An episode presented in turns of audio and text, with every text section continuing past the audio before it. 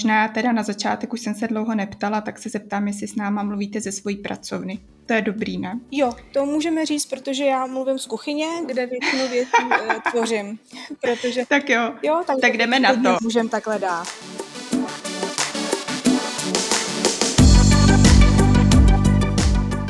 Kuchyně je asi nejčastější prostor, odkud se mnou podcasty natáčíte.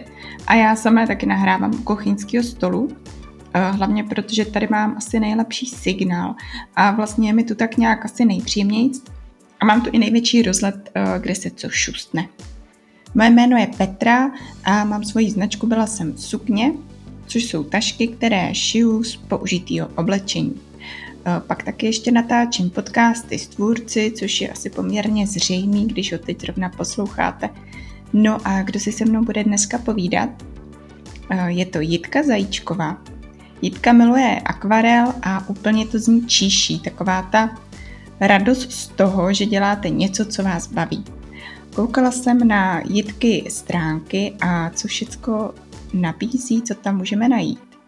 Jsou to kurzy malování akvarelem online i offline, o tom si taky hodně v podcastu povídáme. Eh, pak přispívá do časopisu Kreativ s návody na různé techniky malování. Tenhle časopis mám osobně moc ráda, je to takový balzam pro duši i pro oko. Občas se Jitka myhne i v televizi, třeba v Sama doma, Rady ptáka, loskutáka a v podcastu vypráví i o své první zkušenosti s televizí, potažmo s Patrikem Hezuckým. Jitka se věnuje i zakázkové tvorbě, kdy navrhuje motivy, ilustrace, loga pro různé značky. Pojďte si poslechnout její moc zajímavý příběh, kdy začala malovat už v útlém dětském věku a kam vedly její další kroky až k dnešní úspěšné značce.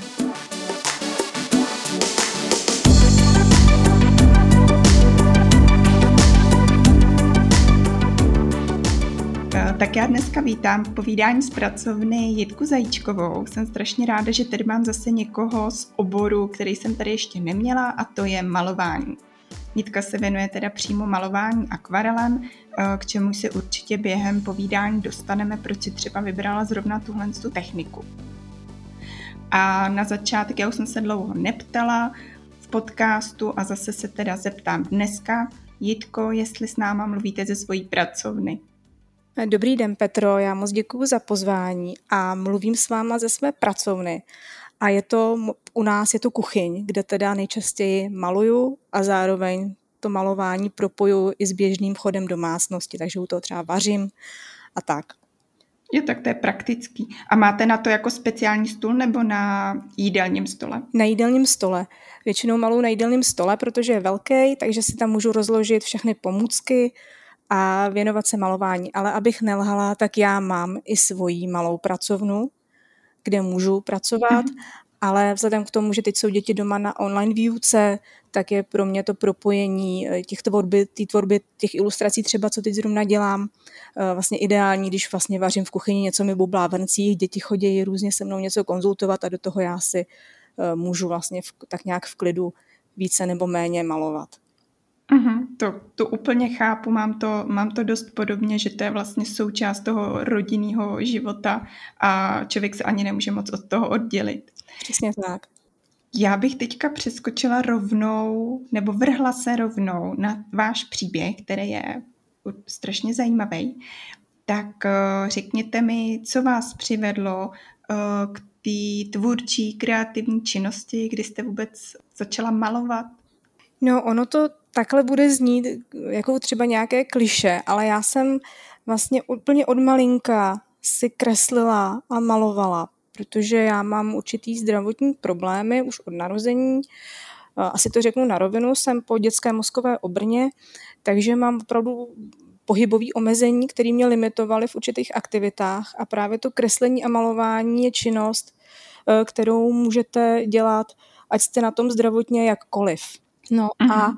Eh, protože já jsem už taková jakoby starší generace, vyrůstala jsem ještě eh, v minulém režimu, tak nás všechny děti s obrnou posílali pravidelně jednou za dva roky na dlouhý pobyt v lázních. Ten pobyt trval dva měsíce a na takovýhle pobyty jsem jezdila už od svých tří let.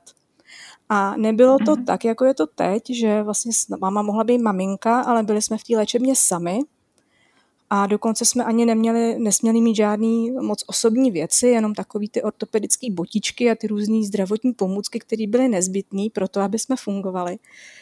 E, takže, takže vlastně e, čím já jsem se tam mohla realizovat a dneska bych to řekla, že jsem vlastně sama na sobě praktikovala arteterapii, bylo to, že jsem si kreslila. Mm-hmm. No a Eh, jak jsem kreslila, tak eh, se postupně okolo mě vždycky schromážil hlouček dětí nebo třeba i těch vychovatelek a protože mi to kreslení asi šlo, tak vlastně jsem postupně začala malovat i s těma dětma v té léčebně. Vždycky během toho mm. pobytu jsem prostě namalovala hromadu, hromadu obrázků nebo teda spíš nakreslila, protože samozřejmě tam nebyl, nebyly dostupný nějak jako široká škála výtvarných pomůcek, většinou jsme měli nějaký pastelky, že jo, obyčejnou tušku, takže prostě jsme kreslili, ale hrozně mě to bavilo, eh, takže to byl vlastně nějaký můj způsob, jak udělat sobě dobře a jak asi dodat radost i těm dětem okolo. Můžu teďka takovou otázku, mě to teda strašně zaujalo, že jste ve třech letech jezdila někam sama. Já si to neumím dneska představit, že bych eh, svoje tříletý dítě poslala někam sama, že už to asi ani uh, není mm, možný nebo nějak dovolený třeba nechat takhle dítě někde samo. Pamatujete si, uh, jak to na vás třeba působilo? Nebo... No, pro mě to pro mě to bylo strašlivý, jo, a bylo to strašný i pro mámu, která vlastně eh, se mnou od malinka cvičila. Když zjistila, že se nevyvíjím tak, jak by to mělo být, tak se mnou začala opravdu intenzivně cvičit Vojtovu metodu.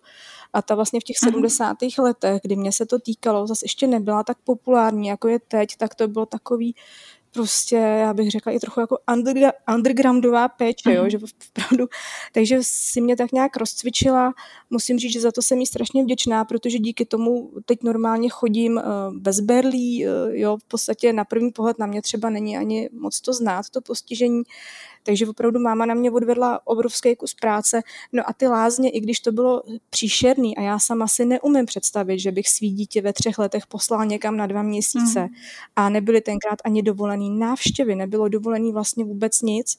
Já to nechápu, to je jako, kde byla ta myšlenka té léčby, jako když Ta myšlenka té léčby spočívala ve velice intenzivní, často hodně bolestivý rehabilitaci.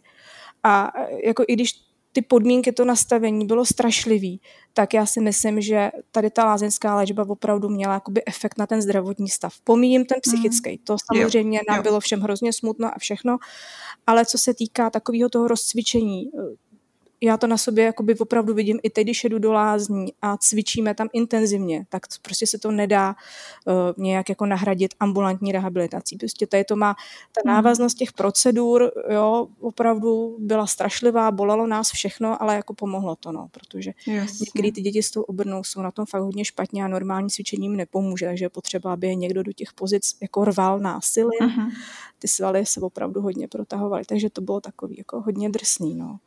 Teda, no já se omlouvám, že jsem do toho trošku zabředla, ale musím říct, že mě to úplně jako fascinovalo, že, že to takhle fungovalo. Každopádně, jak se říká, třeba všecko zlý je k něčemu dobrý a ve vás to možná teda zažehlo tady tu kreativitu, která se vám pak asi promítala v celém životě až vlastně do dnešní doby, kdy z toho máte svůj svoji značku. Tak mi řekněte teďka od těch třech let, když jste začala si malovat, tak jak se to vyvíjelo dál, tady ta záliba?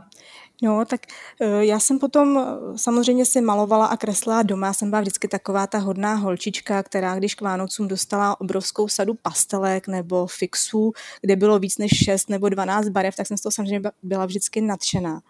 Takže já jsem se kreslila, promalovala, prokreslila jsem se celou základní školou a i jsme uvažovali nad tím, že bych zkusila nějakou uměleckou školu. No ale uh, zasáhly takové ty okolnosti zvenčí. Já jsem ze základní školy vycházela v roce 89 a jakoby ta představa, že bych e, z malého města e, odešla do Prahy studovat nějakou uměleckou školu v době, kdy se všechno měnilo a nic nebylo jistý, vlastně člověk má vždycky takovou představu toho, že ten umělec má ten tvrdý chleba, těžký život, že, jo, že většinou jako strádá v ohladu a tak, tak, hmm. tak vlastně ta myšlenka pro nás byla hodně odvážná. Tak já jsem zvolila jinou školu, teda taky jsem odešla z toho malého města do Prahy, ale už to byla, už to byla jakoby taková odborná, tenkrát to byla dokonce výběrová škola, dneska už neexistuje, ta škola se jmenovala Střední škola knihovnických služeb a byla to úžasná škola, eh, kde jsme se naučili spoustu, spoustu věcí o literatuře, o, o práci ze čtenáři, eh, nějaký věci o Eh, já nevím, o čtenářském procesu, o tom, jak vlastně probíhají takový ty vzdělávací procesy, jak pracovat s lidma. Prostě úžasná, úžasná to byla škola.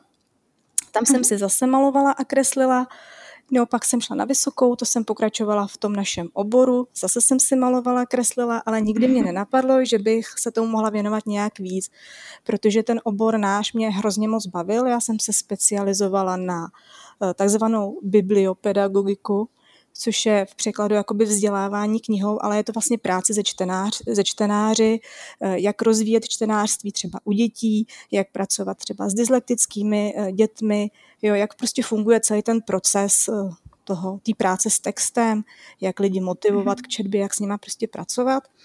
A obnášelo to v sobě takový to pořádání besed v knihovnách a takový jako různý typ vzdělávací a osvětový akce. A to mě strašně bavilo.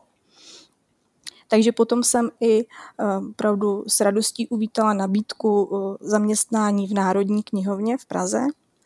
Která teda nejenom, že je knihovna, kde si můžete půjčit eh, knížku nebo časopis, ale seženete tam i veškerou knižní nebo vůbec literární produkci, která u nás na území České republiky vychází, protože Národní knihovna má takzvaný právo povinného výtisku a to znamená, že cokoliv u nás vyjde, tak se odevzdává několik výtisků právě do fondu eh, té Národní knihovny.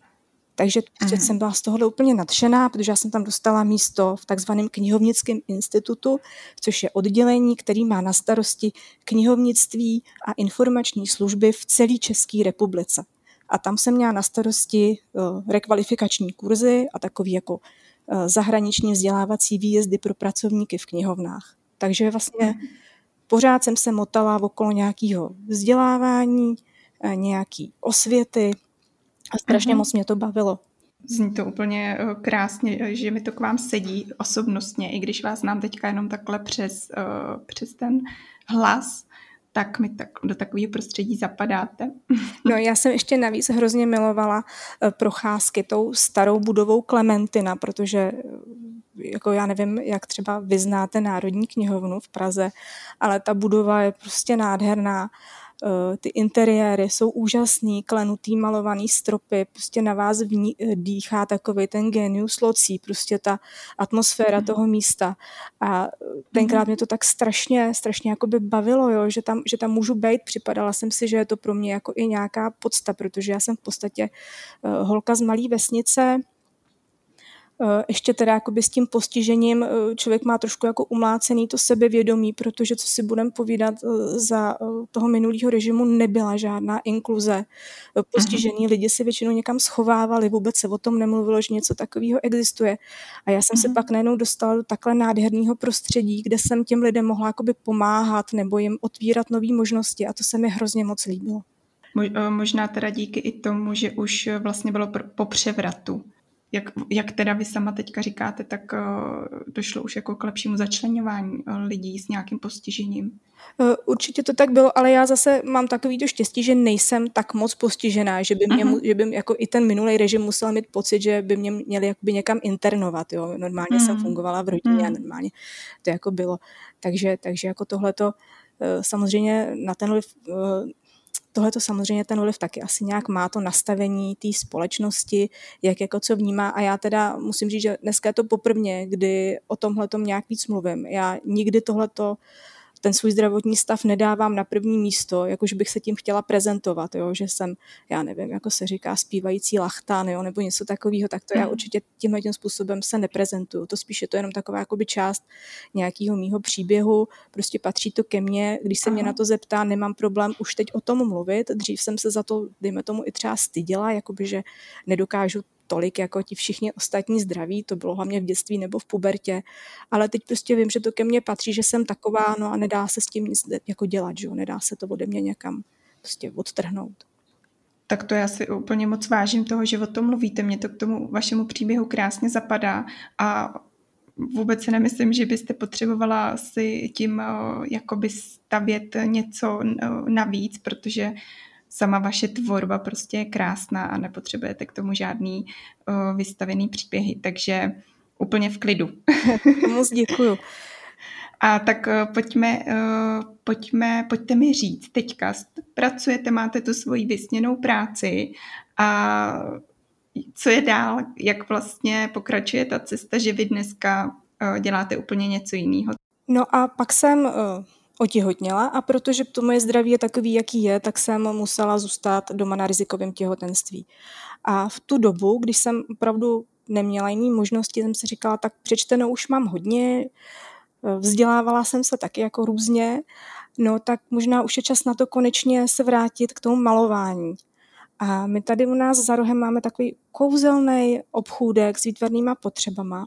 Tak tam jsem šla a původně jsem tam šla, že si koupím zase nějaký pastelky nebo něco, ale za výlohou měli prostě nádhernou kazetu akvarelových barev v, v dřevěném pouzdru. Stála teda strašně moc. Já jsem tenkrát v té době si vlastně vůbec nedokázala představit, že bych mohla dát za barvy uh, víc než třeba 500 korun. Jo, to pro mhm. mě bylo absolutně nemyslitelný. A ještě teda bych měla říct, abych to časově nějak usadila, bylo to v roce 2000.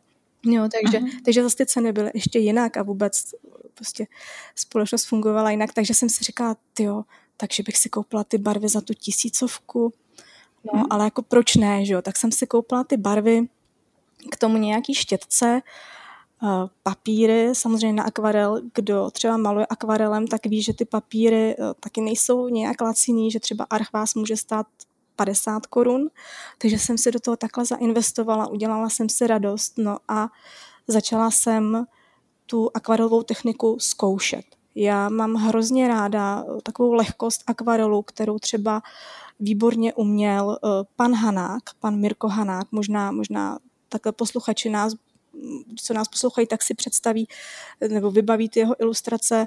Eh, maloval nádherný vzdušný akvarely, zvířátka, všechno je to takový jako rozpitý, mhm. snový, nádherný, tak já jsem se hrozně snažila eh, jakoby přiblížit té jeho lehkosti, no ale zjistila jsem, že třeba mi to nejde tak úplně jako jemu, že ten můj styl je trochu jiný a vlastně jsem si takovým jako pokus omylem způsobem našla svoji techniku, u který jsem zůstala, No a mám to štěstí, že ji můžu i teď učit, že, že ke mně chodí lidi a chtějí malovat se mnou, takže asi tak.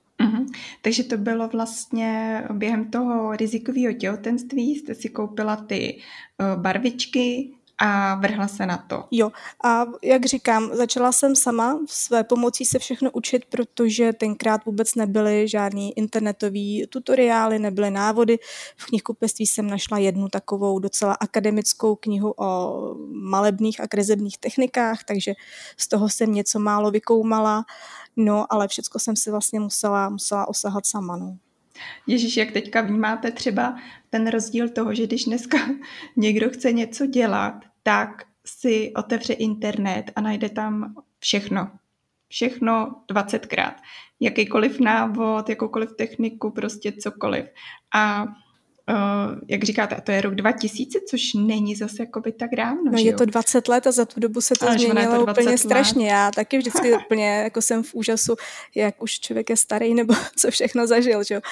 Ne, ne, ne. Tak eh, za prvý tenkrát se to všechno hledalo mnohem, mnohem hůř a myslím si, že vlastně už to hledání bylo takový prvotní síto, že vlastně člověk, když opravdu chtěl, tak si něco našel že ten zájem byl takový hlubší, že třeba nebyl takový povrchní, teď vlastně spousta lidí je přehlcená tím množstvím toho, co vidí uh-huh. a teď si říkají, tohle to bych chtěla zkusit a tohle je a tohle by se mi líbilo, takže bych zkusila ještě tohle. A vlastně tak jako ten zájem těká a nikde, nikde třeba nezůstane dlouho. Já neříkám, že je to chyba nebo problém, ale myslím si, že jsme vlastně strašně přehlcený a že by to možná chtělo maličko ubrat a třeba jako postupně si zkoušet jednu věc, druhou, třetí. A to je vlastně i přesně to, co vy eh, jste zmiňovala, že člověk otevře internet a tam si prostě najdete návody na všechno možný a teď to v člověku zbuzuje takovou jako iluzi toho, že vlastně to bude snadný a bude to rychlé a bude to hned a může to každý dokázat, jenomže ono uh-huh. to mhm. tak není.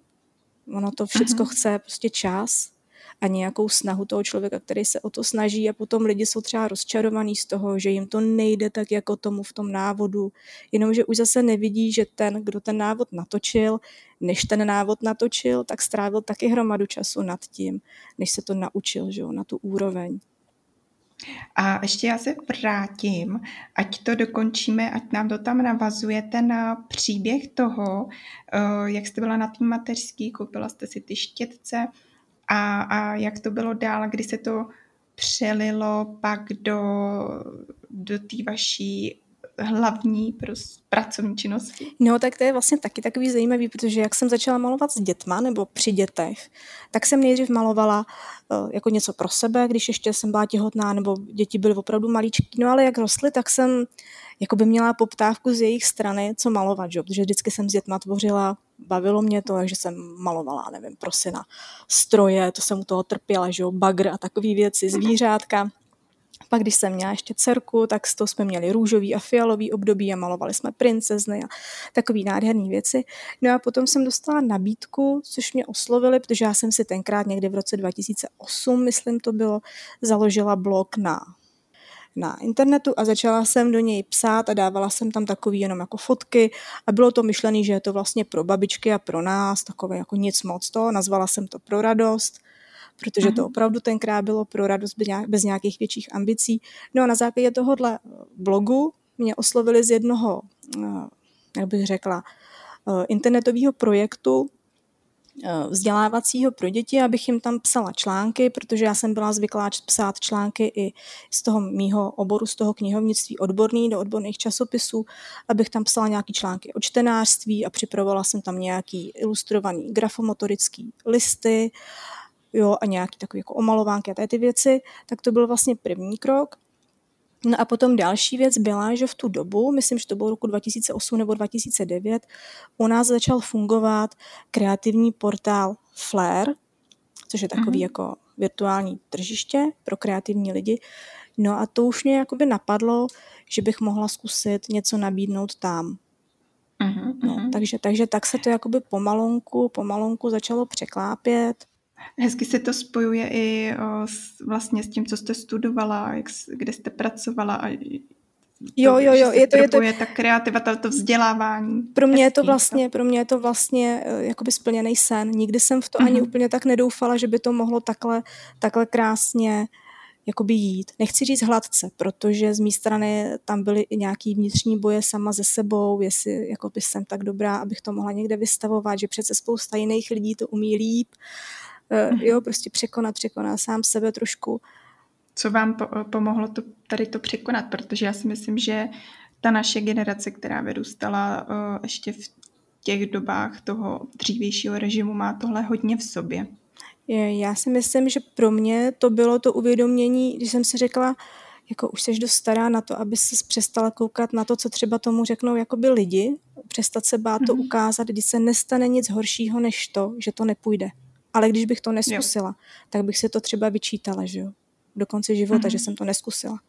Jako co se, tenkrát jsem byla ve fázi, že mi vlastně o nic nešlo. Byla jsem na mateřský, opravdu nešlo o nic neměla jsem tu ambici se tím hned živit. Prostě jsem si říkala, tak to ukážu, třeba se to bude někomu líbit, ale je pravda, že když mi to tenkrát na tom fléru lidi poprvé okomentovali, nebo když mi po to dali srdíčko, tak jsem mm-hmm. opravdu skákala radosti, jsem si říkala, ty to není možný, já se mm-hmm. tady něco maluju nebo tvořím, protože já jsem mimo akvarelu prošla i takovýma jako různýma obdobíma, že jsem se věnovala plstění a něco z drátků jsem dělala, dokonce mi vyšel i tenkrát ještě v praktický ženě návod na drátovaný prstínek a takové věci tak to vlastně byly takový první kručky, jsem si říkala, jo, tak já to možná dělám jako dobře, možná by to mohlo někoho zajímat.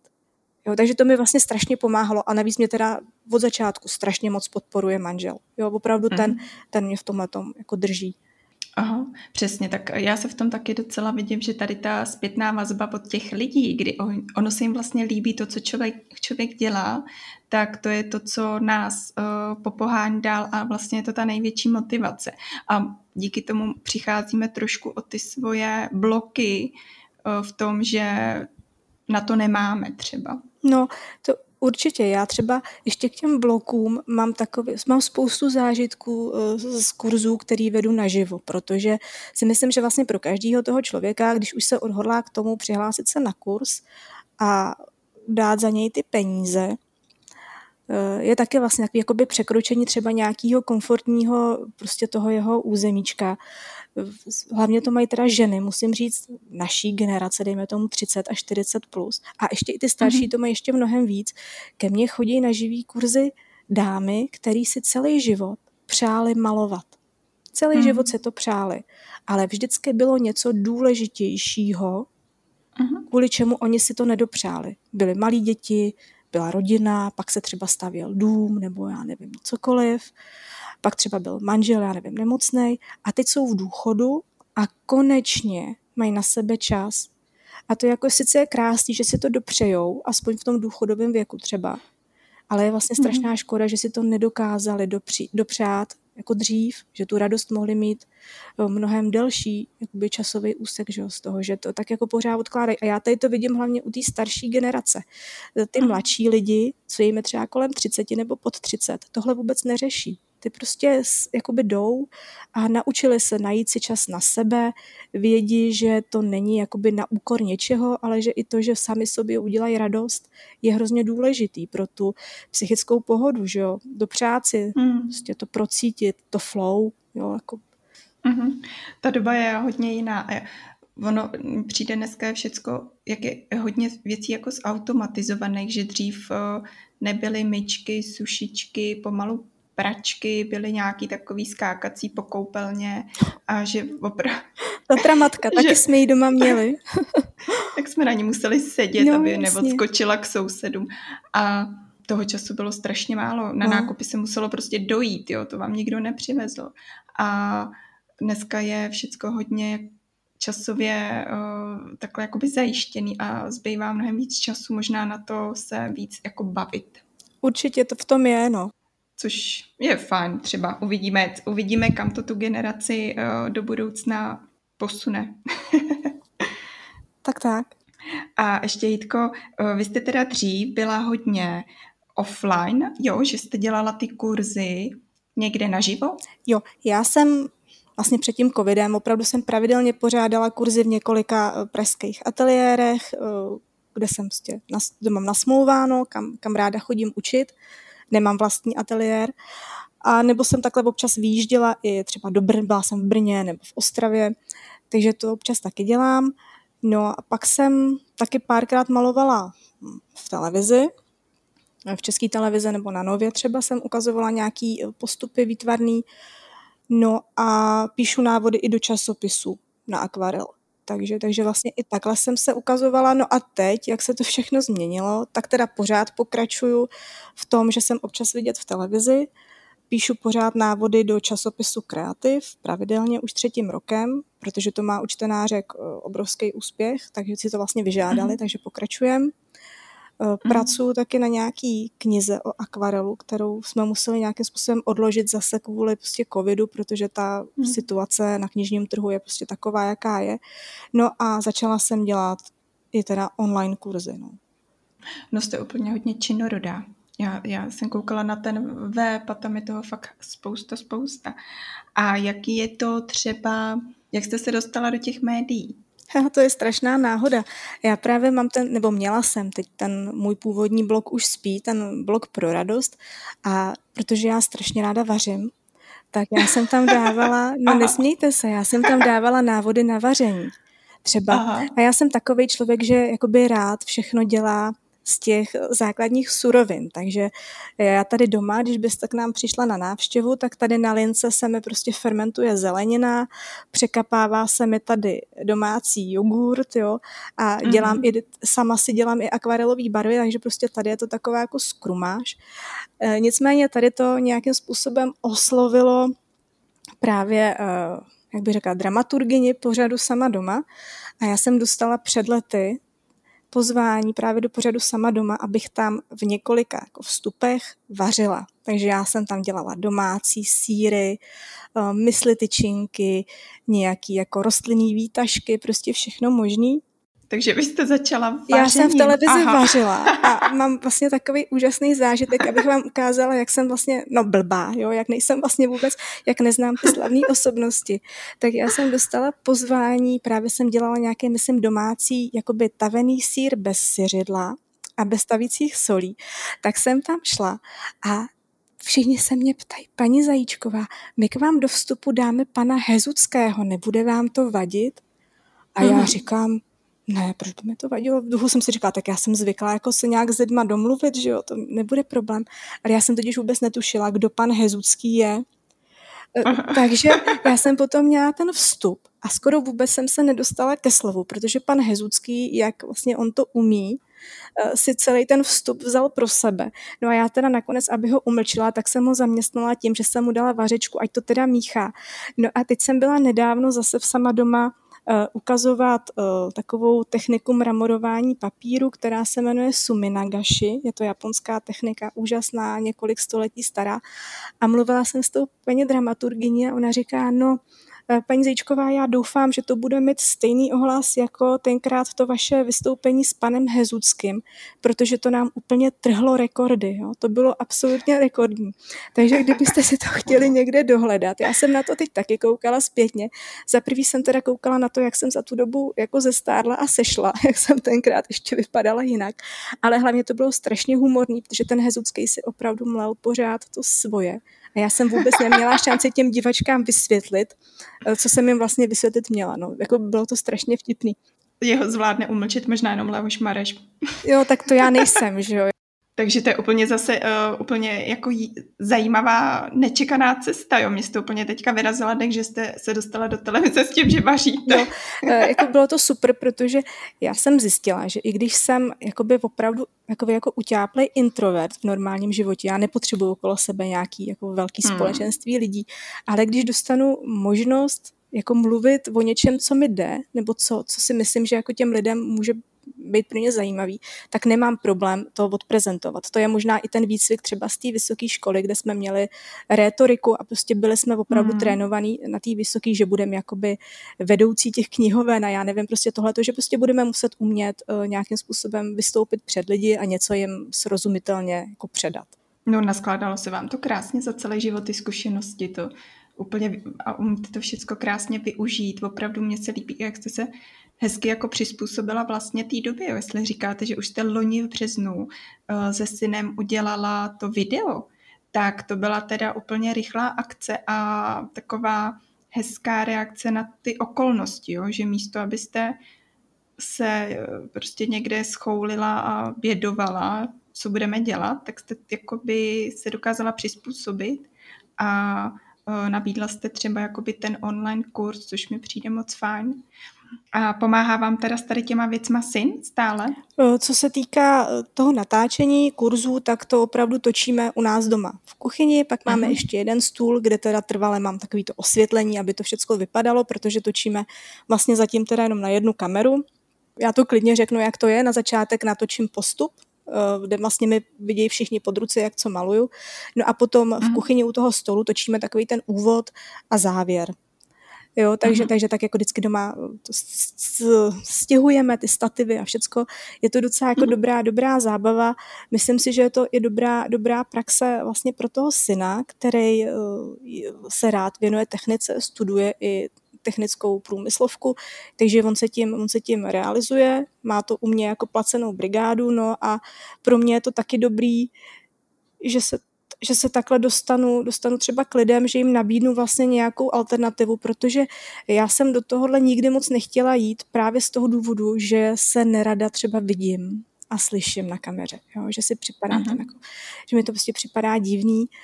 No ale stalo se vlastně to, že když nás loni v březnu všechny tak jako zavřeli do toho prvního lockdownu, tak já jsem měla hromadu neodbavených dárkových poukazů a přihlásených lidí na kurzy, které se museli zrušit. A hmm. ty lidi byli tak úžasní, že vlastně nechtěli, abych jim vracela peníze, ale uh, chtěli si třeba počkat na další termíny. Ale protože nebylo nic jistého, tak já jsem si říkala, tak já pro ně zkusím natočit alternativu toho živého kurzu. Aby, mm. abych jim mohla tohleto dát, aby, aby prostě něco měli. Že? Takže to bylo první, eh, co já jsem točila a ono to i na těch prvních kurzech bylo znát, že prostě byly takový jako neohrabaný, ale, mm. ale myslím si, že těm lidem to tenkrát vlastně udělalo radost taky. No. A teďka, eh, když máte hodně ten online rozjetý, tak eh, chystáte se zase někdy vrátit do toho offlineu, když to půjde? Ježíš, já jsem se do tohohle offlineu už tak strašně těšila vlastně minulý týden, kdy to vypadalo, že bude moct být těch 10 osob, což je úplně akorát, mm-hmm. protože já ty skupinky, kdy učím, mám maximálně o deseti lidech, abych mm-hmm. se mhm. mohla každému věnovat individuálně. Takže už jsem zase byla u, u jedné kamarádky právě v ateliéru, už jsme to tam všechno rozplánovali, už máme připravený já mám vlastně i na webu mi vysejí termíny, že by se lidi mohli hlásit.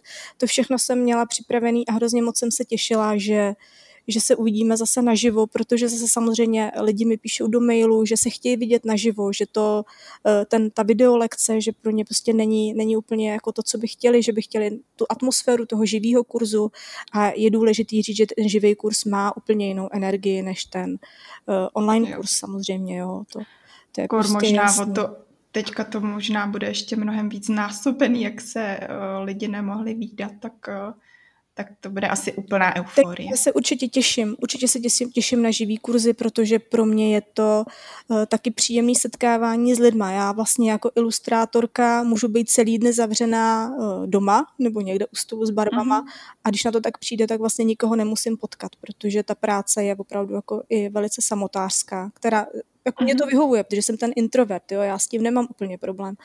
Ale zase na druhou stranu hrozně ráda se potkám s lidma takhle na nějaký příjemný akci, kdy vlastně vytvoříme společně něco krásného. A co je na tom strašně uh-huh. zajímavé, že třeba i když mám kurz vypsaný na jedno téma, že třeba všichni malujeme v podstatě skoro to samý, tak nakonec každý z těch účastníků kurzu do toho svého obrázku obtiskne tu svoji uh, osobnost, nějaký ty svý třeba záliby v barvách a tak. Takže potom, i když třeba mhm. všichni malujeme třeba rozkvetlou magnolii, teď si vymýšlím, tak vlastně každá ta mhm. magnolie bude, bude nakonec úplně jiná, protože prostě malovali různí, různí lidé. Zní to krásně, zní hrozně hezky, jak vy jste úplně nadšená tím, co děláte. Ještě to, možná takhle nakonec bych vás teda poprosila, jestli byste dokázala ostatním tvůrcům nebo kreativním duším předat něco z toho svého nadšení, jakoby nějakou radu třeba jak na to, aby, aby je to bavilo. To je docela těžký. Já jsem tady na to téma před pár dny napsala nějaký článek k sobě na blog. Já vůbec mm-hmm. ten svůj blog tak jako pravidelně rozvíjím, jsou tam různý recenze a takové jako návody, nápady a to. A teď jsem poslední články právě věnovala těm otázkám, jakoby proč začít malovat třeba zrovna akvarelem, nebo proč vůbec začít malovat, jako co to, co to člověku může dát. Uh, takže, takže třeba na to, na to se může, můžete taky jako podívat, ale kdybych to mhm. nějak schrnula, tak mm-hmm. pro někoho, kdo chce začít tvořit, a teď nevím, jestli jste tvůrce myslela jako toho, kdo se tomu chce pak věnovat profesionálně, anebo jestli je to pro tvůrce takového, kdo, kdo si chce malovat jenom pro radost, protože tam se to může trochu lišit. Že? U toho člověka, který mm-hmm. se tomu chce věnovat profesionálně, tak tam bych zdůraznila to, že každý malování nebo každý prostě řemeslo má svý pravidla, který by se měly respektovat, nějaký svý zákonitosti a vlastně pokud by třeba člověk to chtěl i někoho učit, tak vlastně nejdřív on sám by to měl umět pořádně. Jo. Nemělo by vůbec se stávat to, což se teda taky bohužel stává, že třeba lektor a je to vidět teď hodně i v tom akvarelu, který je hodně populární, že prostě lektor absolvuje dva, tři kurzy a pak to hned začne učit. Jo? Že ten člověk nikdy předtím mm-hmm. akvarelem nemaloval, ale protože někde vidí na sítích, že všichni malují akvarelem, tak vycítí prostě příležitost, u někoho si kurz zaplatí nebo prostě nakouká nějaký videa a pak to učí. Eh, ten student, mm-hmm. který k němu přijde, to nepozná, protože nemá to srovnání, ale jakoby my, co malujeme delší dobu, tak to samozřejmě vidíme, že ten lektor prostě nemá ty kvality, jako který by třeba měl mít.